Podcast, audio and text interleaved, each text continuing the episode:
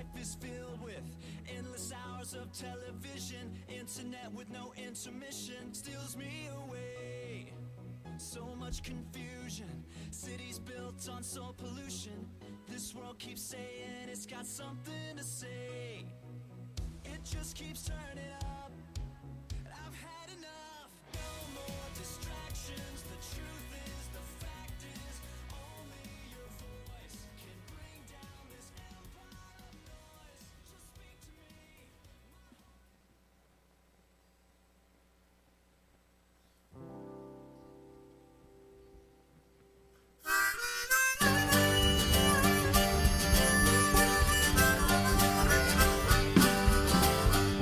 Sunday.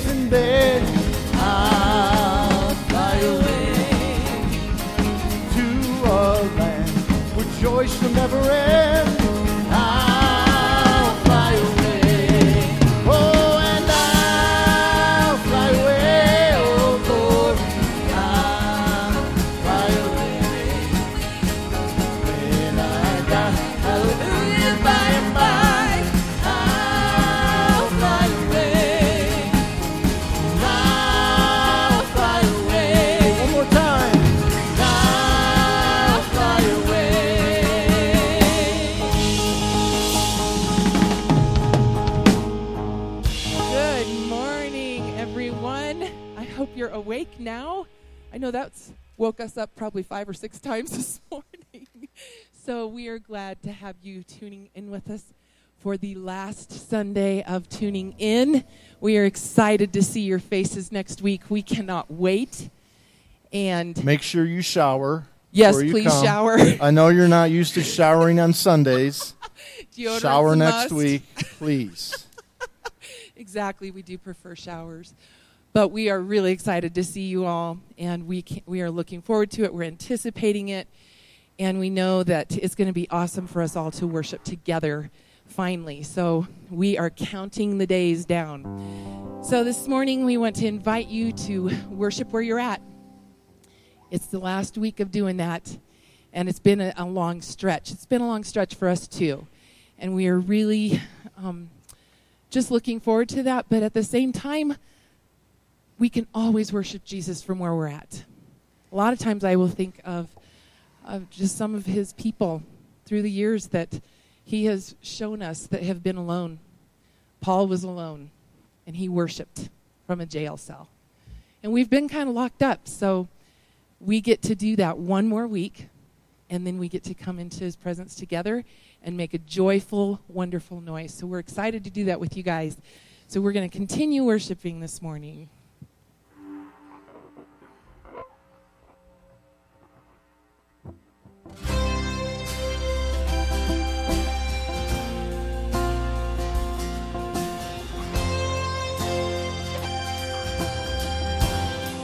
Yeah. It's a good one.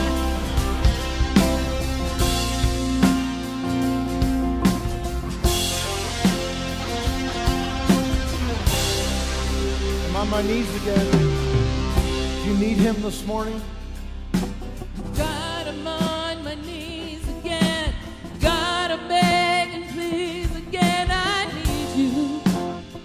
Oh, I need you. Don't be afraid to beg. Oh,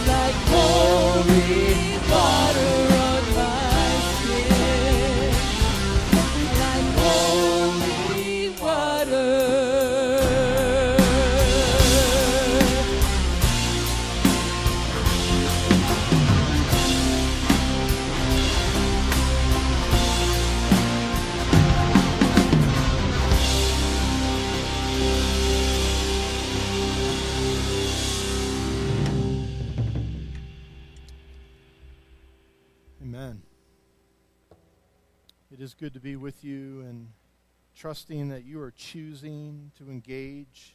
It's hard in your living room, it's hard in your bedroom. But that simple act of worship just to engage with Him, to focus on Him, it's something we, we maybe take for granted and it's not easy. But remember that our hope is in Him. It's not in all this other stuff we got going on. It's in Him. He can be trusted. Jesus, you are solid, true. I've been held by my Savior. I felt fire from above. I've been down river. I ain't the same prodigal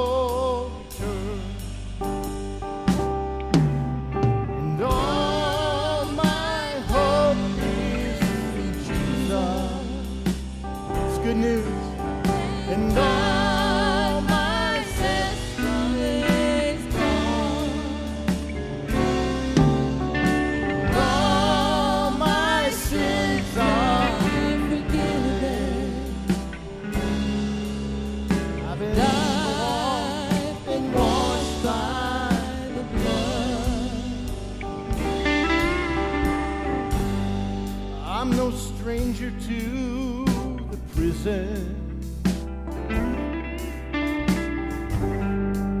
I've worn shackles and chains. Oh, but I've been freed and forgiven. I'm not going back. I'll never be the same. We all sing.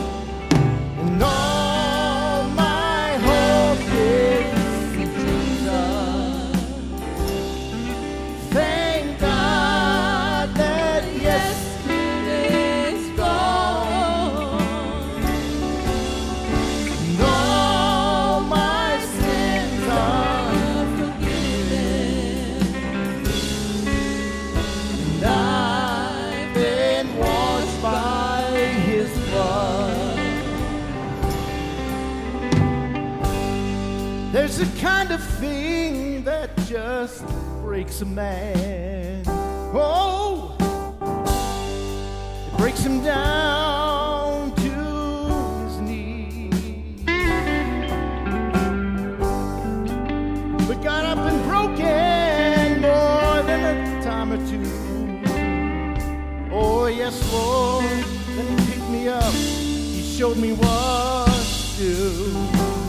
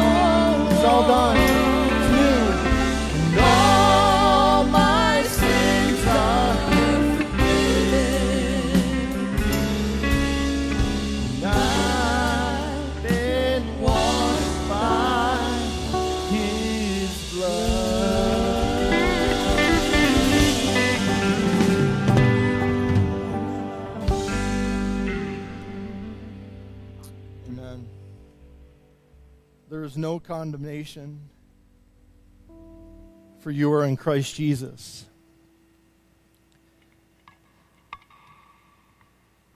There's no debt.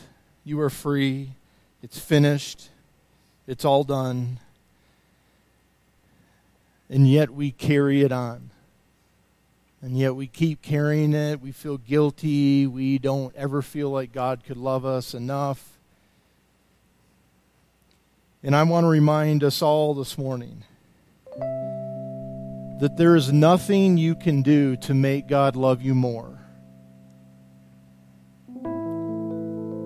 There's nothing you can do to make God love you less.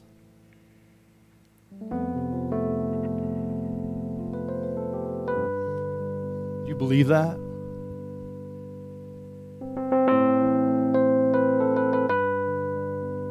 You believe that you stand the same in front of Almighty God? Whether you've been lazy, tired, bad mood, yelled at all your kids, or whether you've served your neighbor this week like never before, whether you sing in church you don't, remember that Almighty God thinks that you're okay. He sees you today. He sees you exactly where you're at. Will you open yourself and accept His love for you? His love for all of us. Whatever race, whatever financial state, whatever country, single, married, gay, straight, Father, you love us all.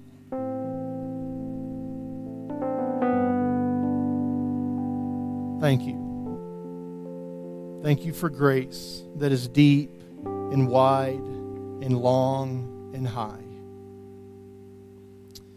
in the morning when I rise, in the morning when I rise, oh, in the morning when I rise, give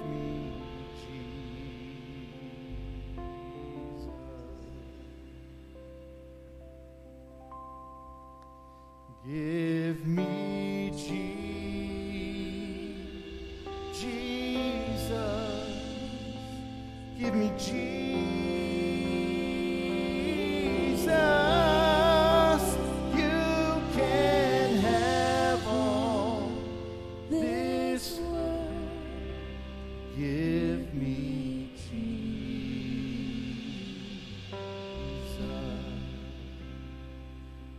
Wondering what you're holding on to, what you're gripping tightly to that this world is seemingly offering. Will you let it go? Or will you release your hands, release your fingers, release your grip?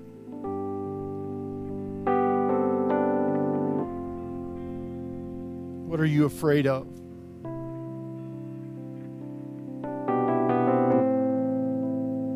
You're sitting today, wherever you're at, will you talk to Him? Tell Him what you need to let go, what you need to loosen your grip on.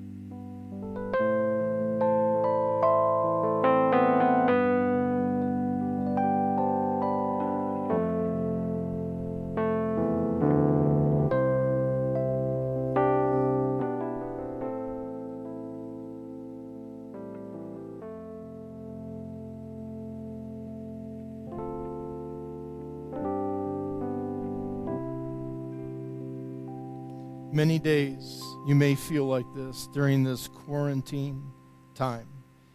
And when I feel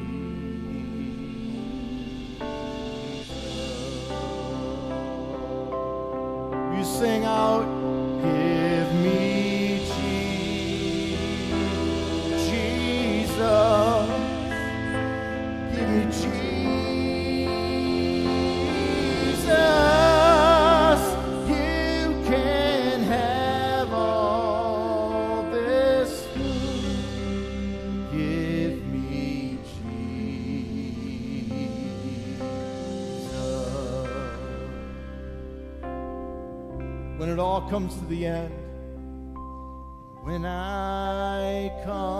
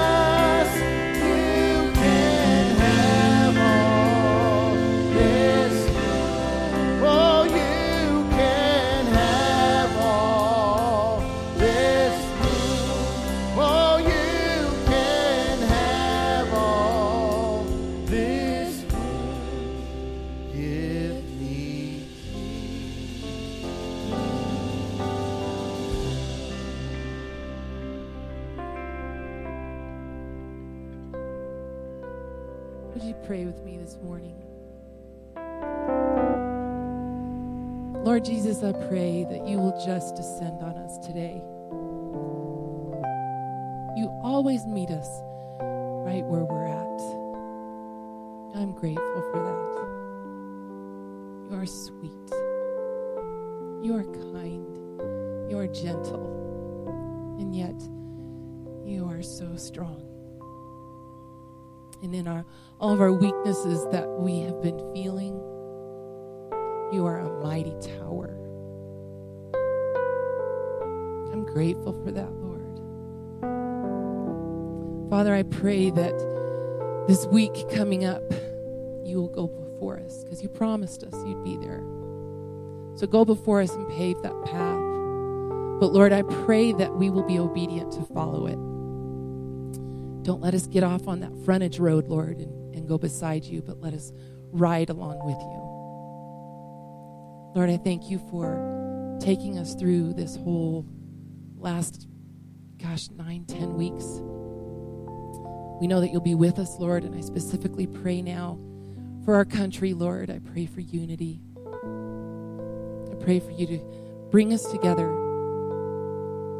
Father, we can't do that without you in it. It's just not going to happen. So I pray that you will descend on our country, descend on our leaders the people. Lord, specifically, I pray for revival. I ask for people's hearts to crave you. Lord, we can do all these fancy things. We can show up at a church building. But none of it matters if you're not in the middle of it. It just doesn't matter, Lord. So we ask you to be in the middle of it. We ask you to be in control of it and that your people will follow you.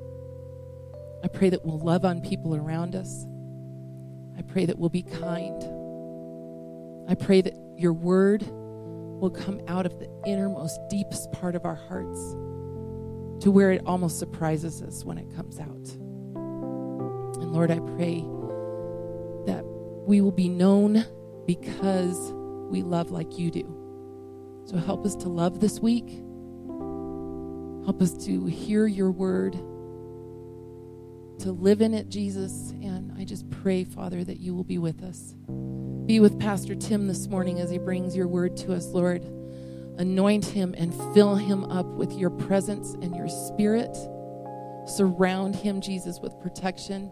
And when he opens that sword, I pray, Jesus, that it'll penetrate our hearts. We love you and thank you. In Jesus' name, amen. So I wanted to remind you once again you can give online, WLCchurch.com. You can also snail mail your, your offering, or you can drop it off at the church this week. And next week, you can drop it off here in person. We are going to have an announcement from Shelby this morning, just to reiterate what she said last week, because some of it got cut off a little bit. So we're going to do that now, and then Pastor Tim will bring the message. You guys have a good week.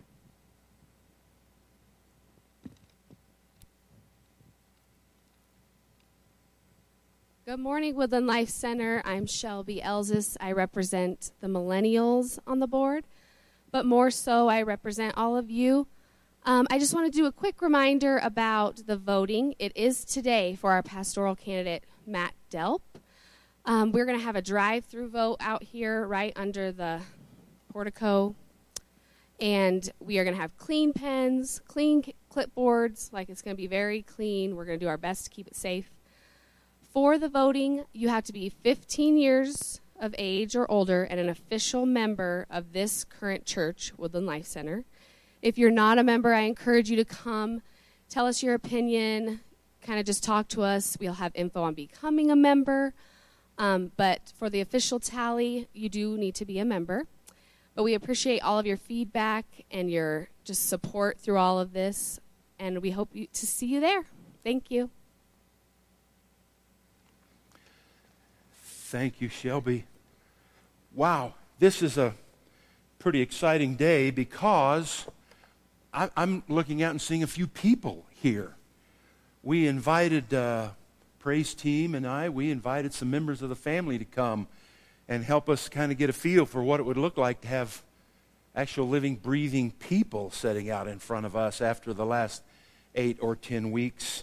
And we're hoping and praying that many more of you will come and join us next Sunday as we gather for the official uh, grand reopening of the church. For those of you who are here today, you'll see me, you'll think I'm looking at the back wall back there, but there's a camera up there. And sometimes I look there, so people at home will think I'm actually looking right into their living room. So that's what we're doing. If you have a Bible with you today, or those of you there at home, and would like to turn with me to Proverbs chapter 9, I want to read for you verses 7 through 12. Proverbs chapter 9, verses 7 through 12. Listen to the words. Whoever corrects a mocker invites insult. Whoever rebukes a wicked man incurs abuse. Do not rebuke a mocker, or he will hate you. Rebuke a wise man, and he will love you. Instruct a wise man, and he will be wiser still. Teach a righteous man, and he will add to his learning. The fear of the Lord is the beginning of wisdom, and knowledge of the Holy One is understanding. For through me your days will be many, and years will be added to your life. If you are wise, your wisdom will reward you. If you are a mocker, you alone will suffer.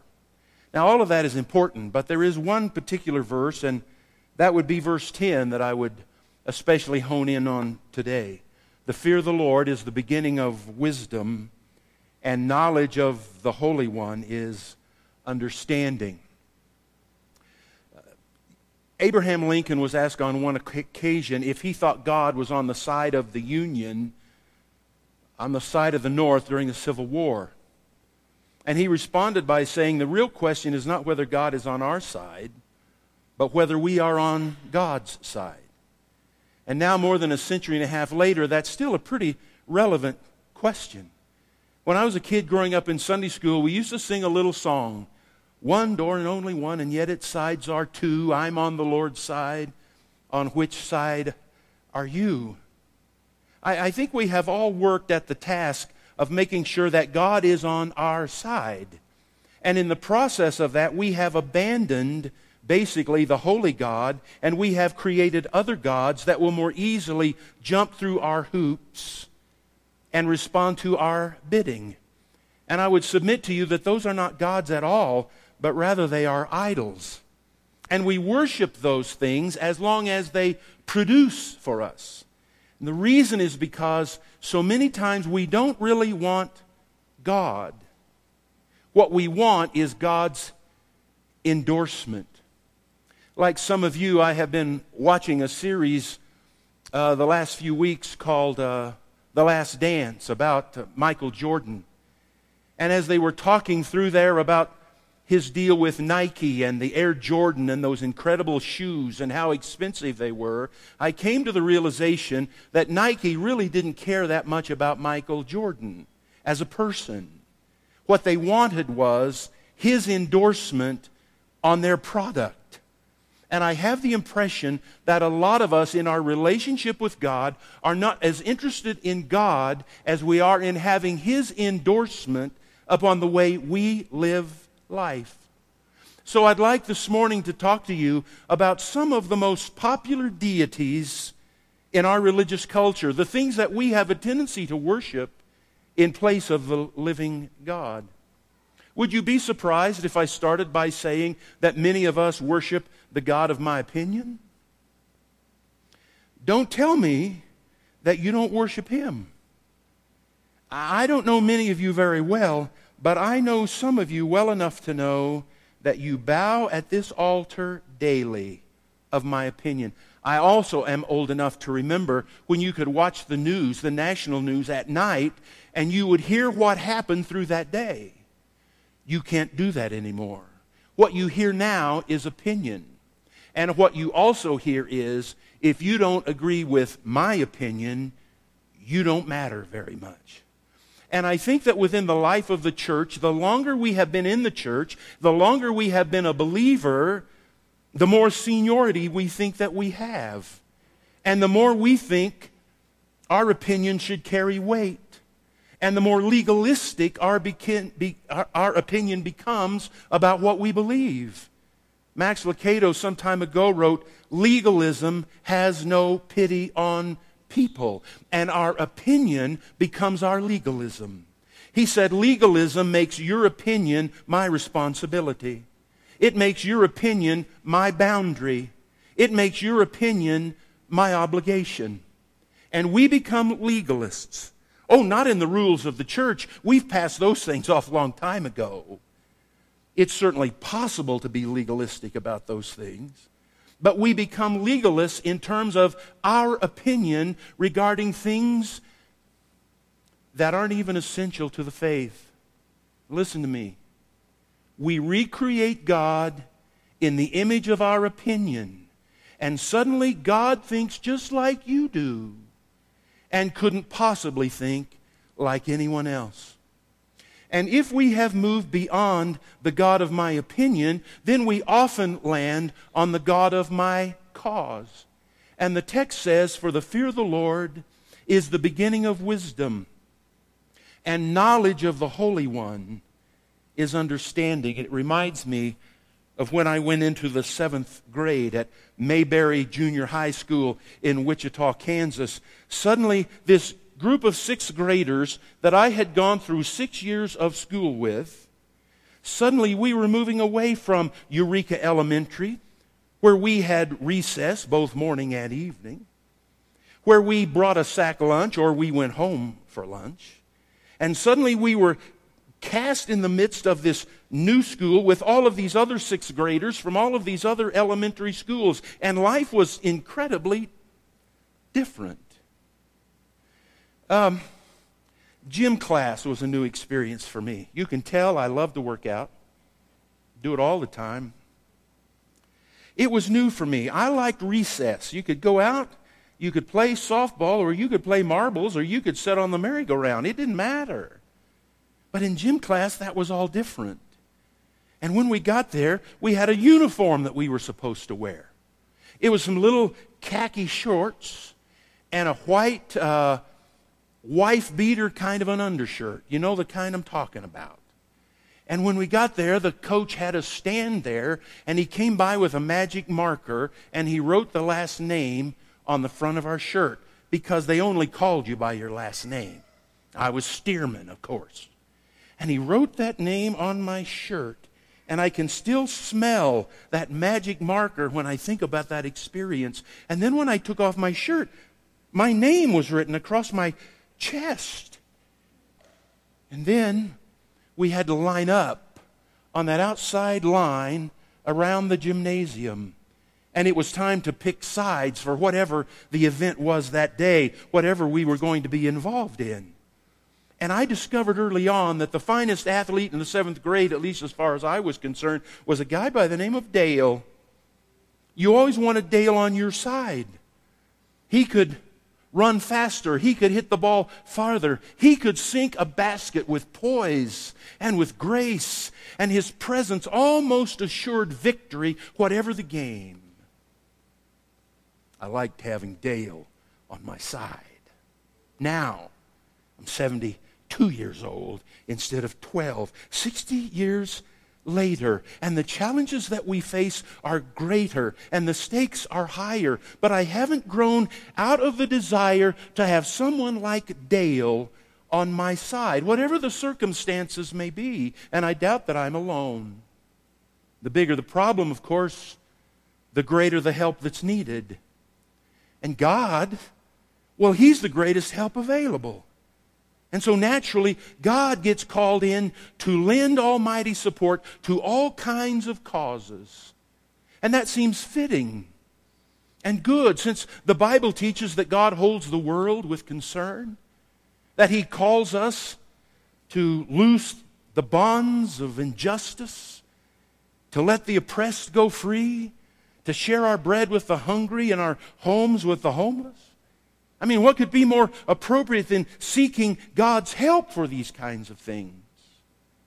And in fact, God probably is, must be pleased that we do those things as long as a subtle shift does not take place. You see, what can happen is this. Instead of serving God by working for a just cause, we attempt to serve a just cause by using God. I can't tell you the number of times across my ministry that I've had someone come to me and tell me that we must do this because God told me. Hey, forgive me for being skeptical. But when the message from God only serves to further their cause, I begin to wonder. How many times have I had people come to me and say, God said, God told me? And I often wonder, why didn't he tell me and cut out the middleman, you know? You see, eventually the cause pushes God aside, and he just becomes a useful means. You might say, Pastor, what are some examples? Well, the things that I think of are Princeton and Yale and Harvard, schools that started out as Bible colleges. And though they still may have a school of theology, you would be hard pressed to find a Bible study on those campuses. Or what about the YMCA, Young Men's Christian Association? I'm not sure how many YMCAs you would have to go to to find the mention of Christ or someone sharing Jesus. So we throw the golden rings and the bracelets of this compassionate concern that we have for our cause, we throw them all into the fire, and this golden calf appears and begins to lead the way. And we begin to see God as simply an aid to fulfilling our human aspirations. And we assume that God is the God of my cause. And in the church, that looks like this. If I'm really high on youth ministry or missions or small groups or missions, you name it, Whenever budget time rules around, rolls around, we're all standing in line trying to make sure that our cause is the leading cause. Our cause is more important than all the others. And we begin to assume that God is a God of my cause, and we create a God who sees things exactly the way we see things. Isn't that incredibly convenient? We begin with a cause, and we reconceive God according to our cause. So, who God really is doesn't concern us very much. What matters is finding an image of God that will be useful for this cause I'm a part of. And any God, small g, any God pressed into the service of a particular cause will be a God too small to be much help. Why? Because God is bigger than your cause. And if we come to the realization that we need to move beyond the God of my opinion and the God of my cause, sometimes I find that I stumble into trying to worship the God of my understanding. The text this morning said, The fear of the Lord is the beginning of wisdom, and knowledge of the Holy One is understanding. We have a granddaughter Four grandsons and one granddaughter. You think she's the princess? She is the princess. And she's the smallest, the youngest. And I'm remembering when she was a toddler and they would come to our home down on Fountain Creek. She would go out by the creek with her little shovel and her bucket. And she would begin to dig in the sand there on the shore of the creek. And then she would take her bucket over and fill it with water and pour it in that hole it would disappear because the soil is so porous. But she would go back and get another bucket and pour it in there and watch it disappear. And she would continue to do that. And we would smile because we knew that the day was coming when she would understand that that stream was not going to be contained in this little hole of any size that she would dig. And neither can God be contained even by our theological systems. We often forget that only in Jesus Christ has there ever been an exact correspondence between God and humanity. So when we attempt, when we construct our theology, and we do, every one of you here this morning, every one of you watching this morning, you are a theologian. Yeah, you are. It may have little to do with this book, but you have made all kinds of assumptions and decisions about God. You have created a theology. May have little to do with the church you attend, but you have your own theology. And in essence, when we do that, we imprison God within a structure that we have built, and we assume that God will feel very much at home in this little structure of theology that we have constructed. And then it is a very short step to believe that God would not feel at home anywhere else.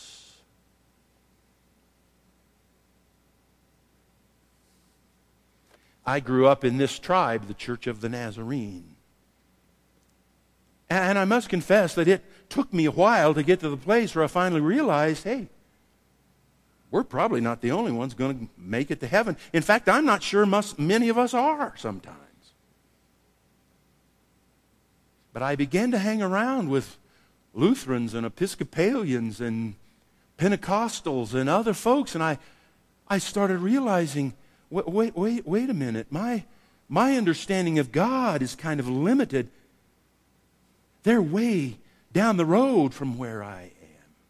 Because you see, when we finally nail down the last plank in our theological house that we have built, we may discover that the only God we have contained is too small to be worth the effort. So, Acts chapter 7, beginning at verse 48, says, However, the Most High, listen, does not dwell in houses made by men. Most would interpret that to be a building like this. I interpret it to be far greater than that. I think he, it, it is saying that he doesn't just live in this little theology that I have developed in my own mind. The prophet says, Heaven is my throne, and the earth is my footstool. What kind of house will you build for me, says the Lord, or where will my resting place be? I can't contain him in my understanding because he is so much bigger than my opinion and so much bigger than my cause and so much bigger than this little piece of understanding I have of him. And when I finally come to the conclusion that that is true, and I'm willing to live with that, that he's bigger than that, then I begin to worship the God of my experience. The fear of the Lord is the beginning of wisdom and knowledge of the Holy One is understanding. I like the way that verse is paraphrased in the Living Bible, where it says, For the reverence and fear of God are basic to all wisdom. Knowing God results in every other kind of understanding. And I appreciate the way it's paraphrased there. It says that knowing God results in everything else that we're looking for. We believe that if our understanding and our experience and, our, and it's our opinion that result in knowing God, we have it backwards. The things we experience, though, they are naturally things which we are most certain of because we went through it. So, my form of worship and my style of prayer and my focus in service, those easily shape the pattern into which I squeeze spiritual reality because I experience that. Let me explain it this way. Few summers ago, our oldest daughter had returned home from uh, Southern Nazarene University. She had graduated. She came home without a husband. That was a bad thing to come home from college without having found your soulmate, boy, in those days. So she was living with us, had a job, trying to figure out what life was going to be like for her. And a weekend came where my wife and my other daughter had gone to Wichita to see Jane's mother. And I had been looking through the newspaper or whatever, and I discovered that they were having a fly in up at a little town in the northwest corner of Kansas, just a tiny little town. It, would be a, a fly in of Stearman airplanes. And the Stearman airplane is a biplane. It has two wings, an upper and a lower wing. And if you've ever seen a double wing airplane on a movie, I almost guarantee you it was a Stearman airplane. So I asked Stacy if she would like to go with us, with me on this trip. I wanted to see those Stearmans. I had flown in one one other time, but I thought I'd just like to go see, and maybe it would help her. So on a Friday afternoon, we took off and drove up there, spent the night, got up early to move to that little town so that we could see those Stearman airplanes come in and land. And while we were there, we noticed that uh, two of those Stearman airplanes were taking people for rides.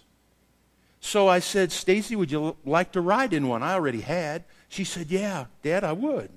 So I went over and bought two tickets, one for me, one for her. You can tell by looking at that plane that you only have one passenger. Passenger sits in the front seat, pilot's in the back. So I said, Stacy, I've already ridden. You go ahead. You, t- you take the first one. So she walked out on this grass field and climbed in the front seat of that plane. And I stood back behind the chain link fence and watched. I knew it would be a wonderful experience for her. The pilot fired up the engine, and that wooden propeller began to spin, and blue smoke began to puff out of the exhaust. And before long, that engine was revved up high, and that plane began to make its way, bumping down that grass strip.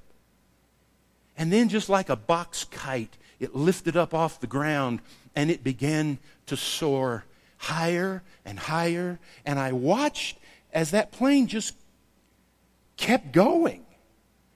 Now, I had watched the other flights, and the pilot would take him up and do a little circle, and then he would come back and land. But with my daughter in there, he just kept going.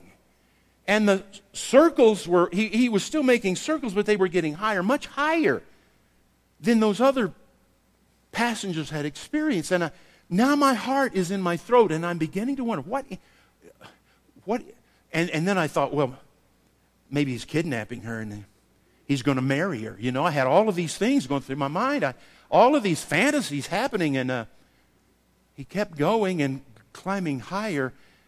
And then I watched as that plane went into a nosedive straight down toward the earth. And I am terrified. I don't have a clue what's going on. And that thing continued to fall until finally he pulled back and that thing did a complete loop. And then it did two barrel rolls. And then it came back around and landed on that grass field, which was fine. But I couldn't figure out why he did that. And so when she got out of the plane and she started walking toward me, and I'm walking toward her, and we're, we will pass, she's walking toward me with a complexion that is white as a ghost. And I'm walking toward her thinking, what went on there? So as we passed, I said, Stacy, what did you say to the pilot? She said, I just asked him to show me what it would do. And so I got to the plane and I crawled up into that front seat and I put on that little canvas piece, that Snoopy helmet that they give you that had the microphones in the ear and the uh, uh, speakers in the ears and, and a little microphone around front. And I hooked that thing up and I put on that seat belt and the pilot behind me spoke and I could hear him and he said, Is your name Stearman also? I said, Yes. Okay. He said, uh, You see those pedals on the floor? Yes, sir, I do. He said, Don't put your feet on those. Okay, I won't.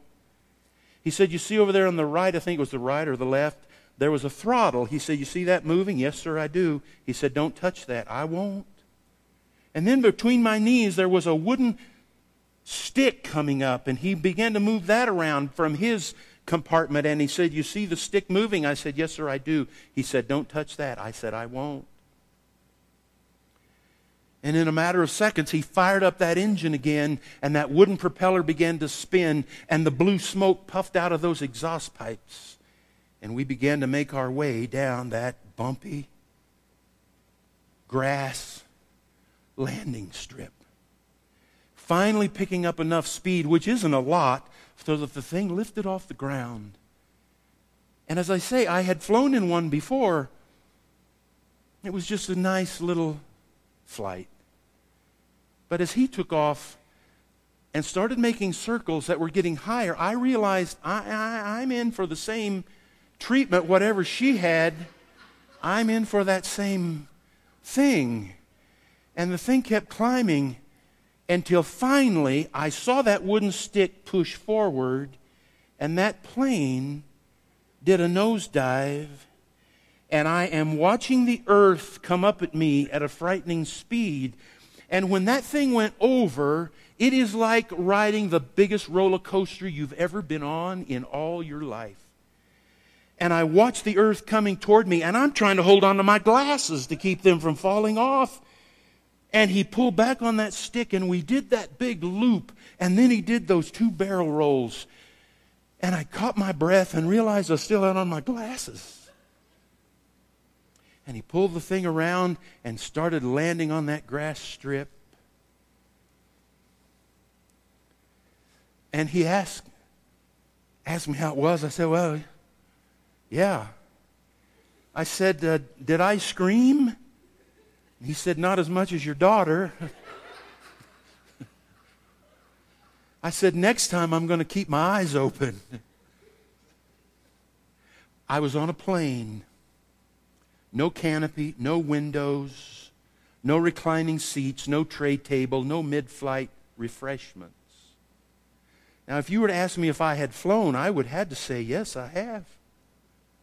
But that flight wasn't comfortable, and it wasn't quiet, and it wasn't relaxing. Oh, it was fun when I was back on the ground, but maybe you flew in a 777 or a 747, some big airship.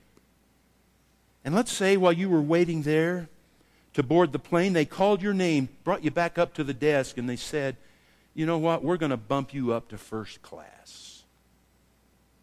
And you went in and sat down, and the seats were leather and they were wide, and they reclined.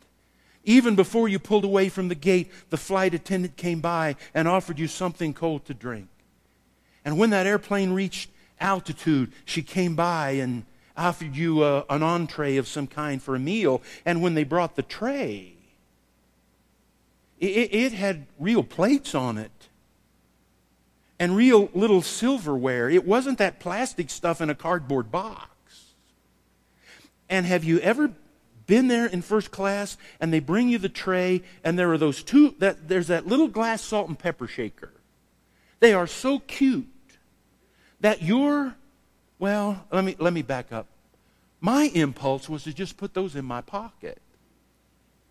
I, uh, we can talk about that later, but that was my impulse. And then as the flight began to descend into your destination, she comes back down the aisle with that tray full of damp, hot towels, saying, Would you like to freshen up? Well, I sure would. We've both flown, but our experiences were far different. And we both assume that our experience is genuine. And it is genuine. It was a real experience. It's just not the only experience.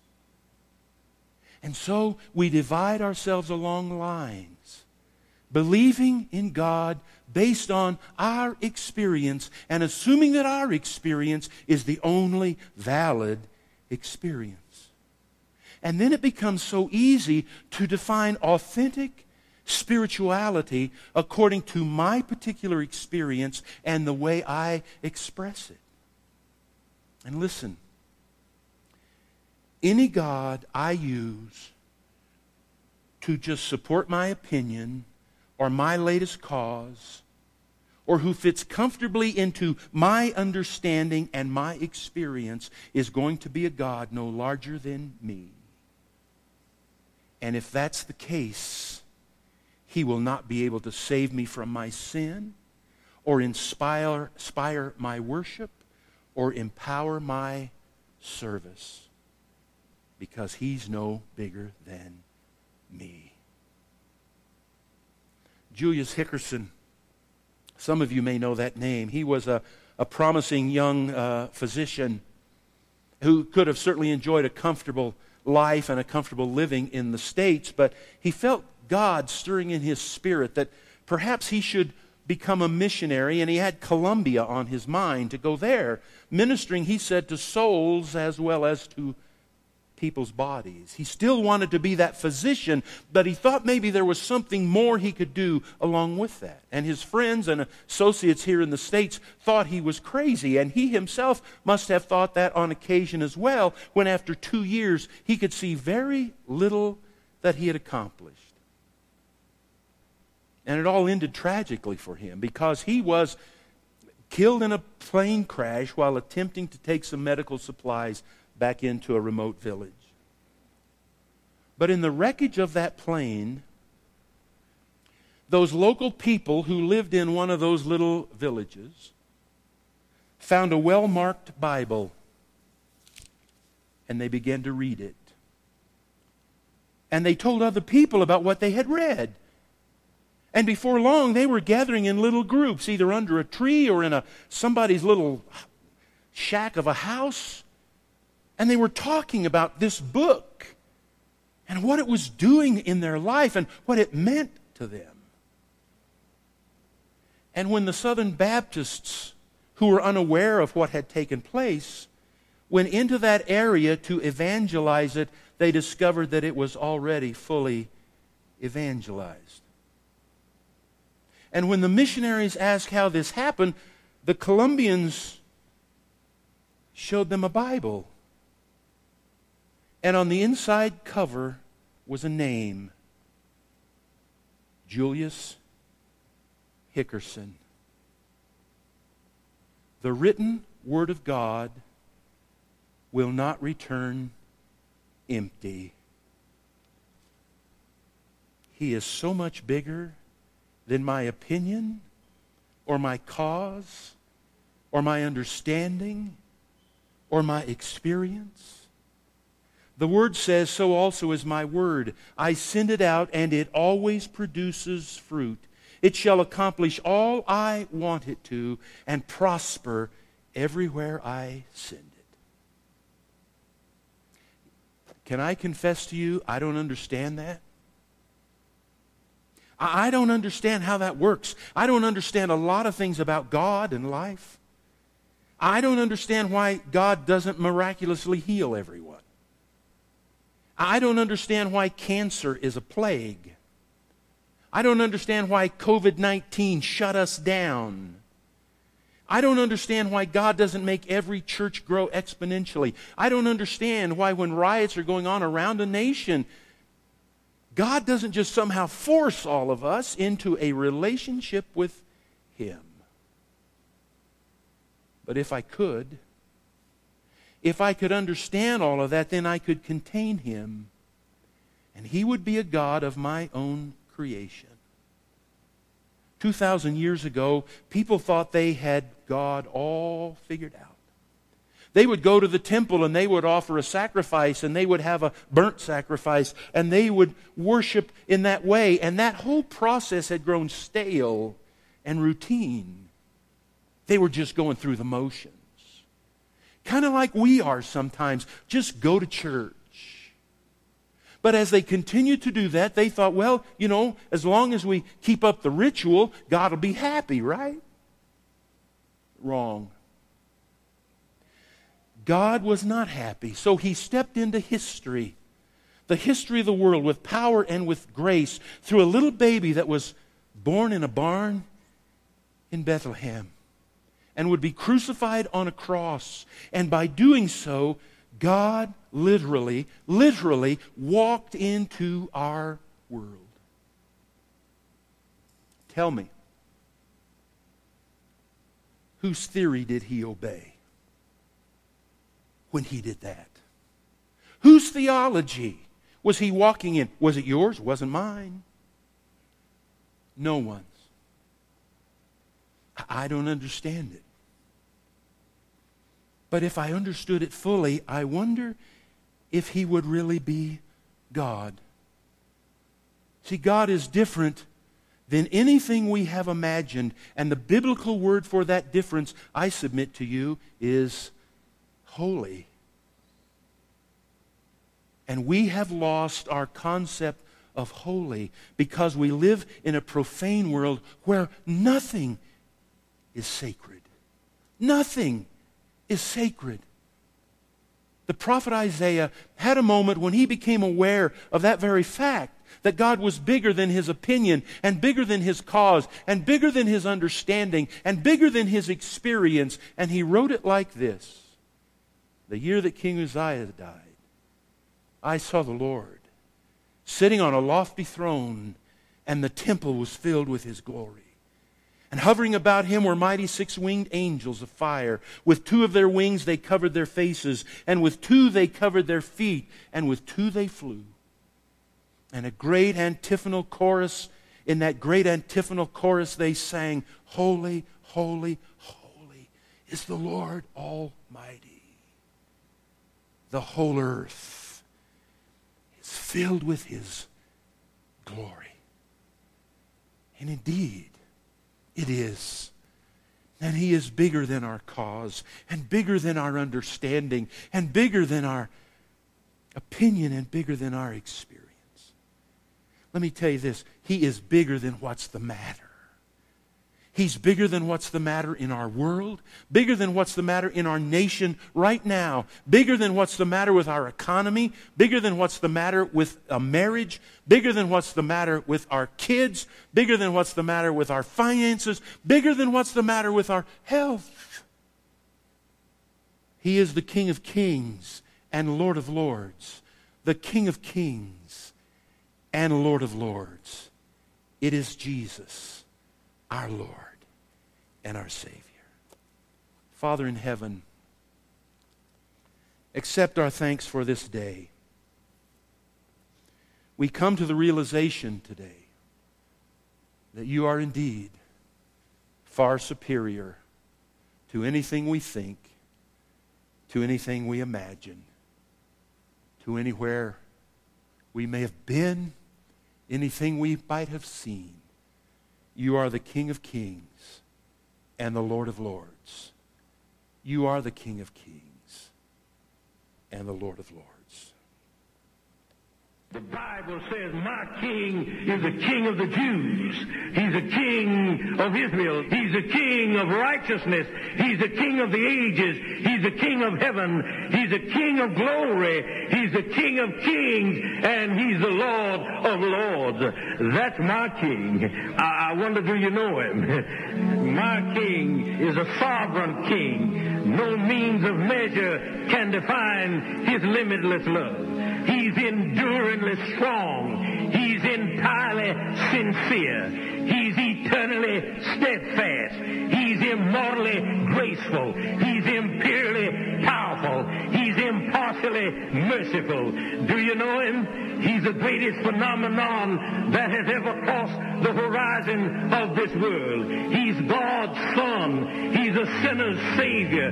He's the centerpiece of civilization. He's unparalleled. He's unprecedented. He is the loftiest idea in literature.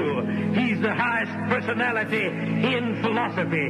He's the fundamental doctrine of true theology. He's the only one qualified to be an all-sufficient Savior. I wonder if you know him today. He supplies strength for the weak. He's available for the tempted and the tried. He sympathizes and he saves. He strengthens and sustains. He guards and he guides. He heals the sick. He cleans the lepers. He forgives sinners. He discharges debtors. He delivers the captive. He defends the feeble. He blesses the young. He serves the unfortunate. He regards the aged. He rewards the diligent. And he purifies the meek. I wonder if you know him. He's the key to knowledge. He's the wellspring of wisdom. He's a doorway of deliverance. He's a pathway of peace. He's a roadway of righteousness. He's a highway of holiness. He's a gateway of glory. Do you know him? Well, his light is matchless. His goodness is limitless. His mercy is everlasting. His love never changes. His word is enough. His grace is sufficient. His reign is righteous. And his yoke is easy. And his burden is light. I wish I could describe him to you. He's indescribable. He's incomprehensible. He's invincible. He's irresistible. Well, you can't get him out of your mind. You see, you can't get him off of your hand. You can't outlive him, and you can't live without him. Well, the Pharisees couldn't stand him, but they found out they couldn't stop him. Pilate couldn't find any fault in him. Herod couldn't kill him. Death couldn't handle him, and the grave couldn't hold him.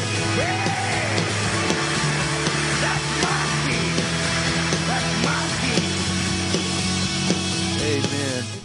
Amen. Amen. That old video has been around so long, but it seemed like the perfect way to lead up to a benediction today. I wonder, do you know him? Not about him, but do you know him? And he waits to be wanted. Mm. Father in heaven, we give you thanks. Ah. Father, I can't get my mind around you. I can only surrender to you. And so, Father, we say today, may the Lord bless you and keep you. May he make his face to shine upon you and give you peace. God bless you. Look forward to seeing you all next week.